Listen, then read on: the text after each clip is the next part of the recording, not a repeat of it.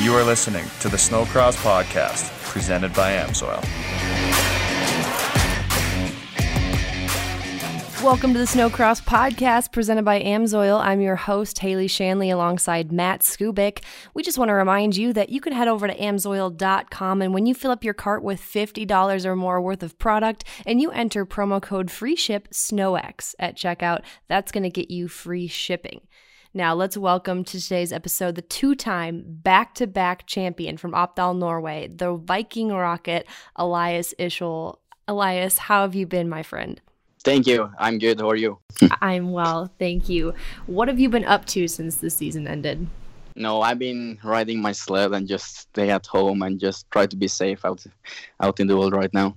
What are some of the difficulties you face when you are from Norway and you move to the United States for the first six months of the year. I mean, what difficulties do you face during those times being not from the United States? Uh, for sure, the language uh, and everything like that is different, and uh, just uh, the biggest part is maybe just being away from home, and uh, yeah, just a long break from uh, my friends and family and everything back, back home. But uh, no, it uh, it feels good over there too. So it's getting better and better, and yeah, I like it. Now, do you have close relationships with many of the U- U.S. or North American riders, or do you typically remain friends with a lot of fellow Scandinavian riders? Yeah, it's uh, I. It's easiest to uh, stay with the uh, Scandinavian, Scandinavians because of the language and everything like that. But uh, yeah, if, and it's getting easier with the Americans, people and everything too. And I spend most of the time with the team and the mechanics and everything like that too. So yeah, it's it's good. And speaking of friendships with your fellow Scandinavians, describe your relationship with your teammate Aki. How is that?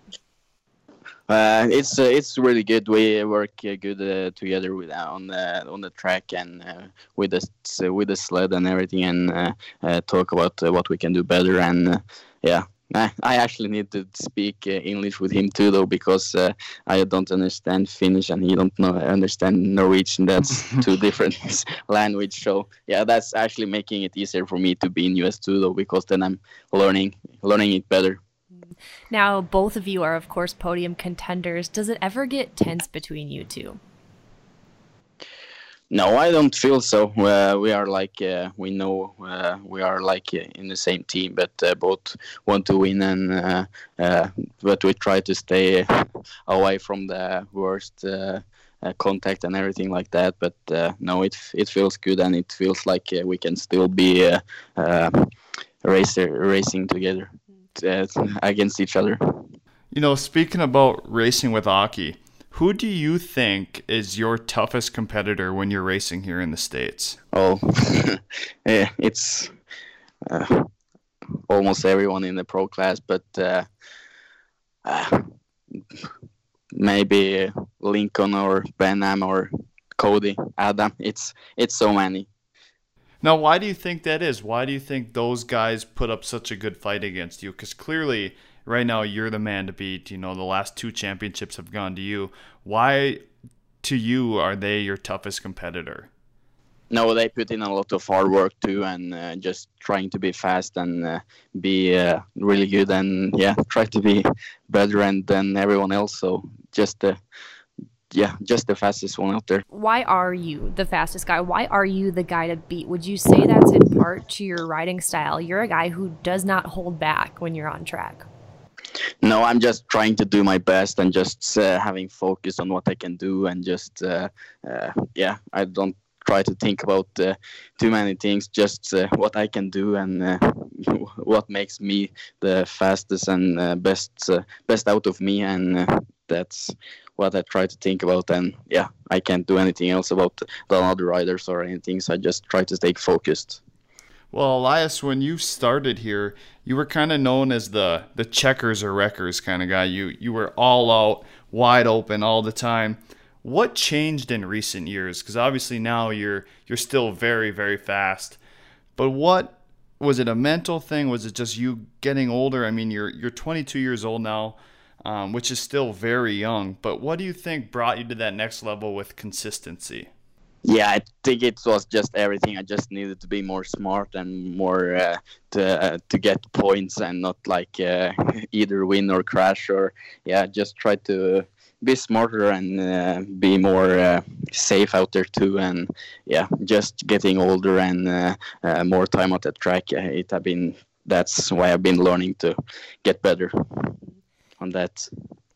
Now, the general consensus is that you're the guy to beat, and that much is true. How do you internalize feedback like that? Do you use it as fuel, or do you try to shut it out as to not let it get to your head? I try to shut it out and yeah, just don't try to focus on that and just focus on what I can do. And yeah, the another uh, riders is so fast, so I can't uh, uh, I can't let down anything. So I just need to still work hard and just uh, uh, be better and uh, work even harder for next year. Now, who is your biggest mentor in your career? Is it somebody like Blair? Is it somebody from back home, maybe your dad? Who has really pushed you to get to where you are now in your career? Yeah, for sure. It has been uh, really good with the help from uh, Blair. Uh, Blair, when he got uh, back with Ski-Doo and everything, he has been helping me a lot. And uh, to have a guy like that uh, Uh, telling you uh, like uh, what to do and uh, which lines and just uh, so words it's so it's it have helped a lot but the biggest one have been my dad. He have been helping me since I start and yeah just been all all all time there. So yeah he have been for sure the biggest one. You know speaking about choosing lines how do tracks compare when you were to compare tracks back home compared to here in the States, whether it be Canterbury or Deadwood, these typical snowcross tracks that everybody, you know, typically loves? How do they compare to the ones you race back home? Uh, the longer ones, but uh, uh, over here we don't. They, I think the track is nicer right away, but in the they never groom it, so it gets so bad and like shoot out and just uh, yeah, it's just so uh, sketchy on the tracks and like ice and so just everything on the tracks over here. So I think we're more more used to everything than what the tracks in US are because they are kind of uh, similar and trying to be more. Yeah, more smooth and everything, and they groom it uh, more than what we do over here.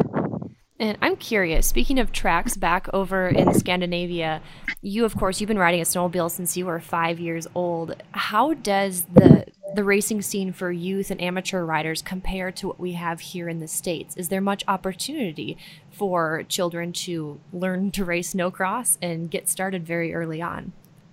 Uh, it's getting better right now, but uh, when I started, I couldn't I couldn't start racing before because before I turned uh, the year I turned uh, 12. So uh, I start when I was 11, and uh, yeah, in US you can start from your five or something. So I've been riding since I was young, but I didn't begin race before before but I was 12, so it took a long time to just sit and wait and just I watched the, my my older friends go to races and stuff like that. So that was uh, boring and kind of uh, just a waiting time to begin a career and stuff like that. And yeah, everything is bigger over in US, and yeah, it's maybe uh, yeah now we're only a few months into the off season, but how much is snowcross on your mind during the off season? Do you think about it constantly or do you try to shut it off and do you find it helpful to focus on other things? No, it's kind of on my mind all the time, but uh, it's actually uh, this time of year I'm trying to take take a little bit time off the sled and everything. But uh, we have uh, had so much snow after, uh, since the in this winter, so I've actually been on the sled, uh, and we still have snow. So, but I'm trying to take more and more time off the sled now, so I can yeah, so, because soon will the dirt bike season begin, and then I will uh, go on the dirt bike all the way into next year snowcross. I'm trying to take a little bit time off both right now to just relax and do other stuff like work and uh, yeah, trying to think about the other stuff than just dirt bike and snow snowcross. How much snow do you guys have at home, Elias? And also to follow up on that, on what you just said, what do you do for work when you're not racing snowcross? Yeah, we still have snow up in. I live a, a, kind of a little bit up in the mountains, so it's like yeah, it's a lot of snow up here right now. It's more than we have had a couple um, last years, and we actually got uh, a little bit of snow this night. So, and I'm hoping for better weather now and warmer. So I will. I want summer now but uh, yeah, I'm working uh, for uh, for my dad. Uh, he has his own company. Uh, we just build houses and cabins and stuff like that. So I'm a bricklayer okay. and yeah, carpenter. Good for you. Good for yeah. you. Now, you said one of your most memorable moments is winning Pro Light in Duluth, the opening round in 2014. Is that still your most memorable moment today after all you've accomplished in the last two years alone? It's hard to take out one because it's like it have been so many the couple last years and since I even got to US. But uh, yeah, the first one was really special. Like to to be from uh, small, a small guy from back here in Norway, like uh, coming to US, and then I was I won my first race. It was just really big to be there, and yeah, to just win it was just awesome. Now, has it always been a dream of yours to come race in the United States, or were you just kind of, you know, just going with the flow per se, and just if the opportunity came, you would do it, or was this something you were always striving to do? No, it was for sure a dream to come uh, to US and drive because that's like uh, where the, the, the biggest competition and uh, that's where the snowcross is bigger in the biggest in the world and uh, so that was of course a dream. But uh, I was just uh, riding over here and just trying to be fast and be like better every time I was out and I didn't really think about anything just trying to be better and better all the time yeah, and I got the opportunity to come to US, and of course that uh, I said yes to that, and yeah, it was good. You're working with one of the most knowledgeable guys in the pits, Jamie Cheney, otherwise known as Richard to some. How is it working with Jamie? And not only him, but your other mechanics on the team. How key have they been to your success in recent years? Yeah, it, uh, the two last years have been really good for me. Like uh, with uh, Jamie, that changed everything, and just uh, him and uh, my mechanic Jesse work really good together. And uh, those guys just put up the the best sled out there, and just yeah, it just feels awesome. And it have been just fun working with those two guys, and yeah, really awesome. Definitely picked up on the vibe that you guys like to have fun. Every time I stop in there, you're laughing and having a good time. That's awesome. Now, I just yeah. have one last question for you here. Um, do you have any regrets from this season? In other words, if you had known that we were only going to have six weekends of racing, would you have done anything differently? Nah, no, I don't think so. Actually, I my season was really good this year, and I just uh, I'm just thankful for my team and uh, all the work they did, and uh, just uh, the hard work they put in. And uh, uh, I just tried to do the best I could every time I did go out on the track. So yeah, I didn't really uh, sit back or anything. So I no, it it ended good for me, but uh, of course it was bad that we didn't get the two last uh, weekends in. But uh, I was happy for the rest of the season, so it's good. No, Elias, you are like we talked about earlier. You're young. You're 22 years old, and clearly very successful already in the sport.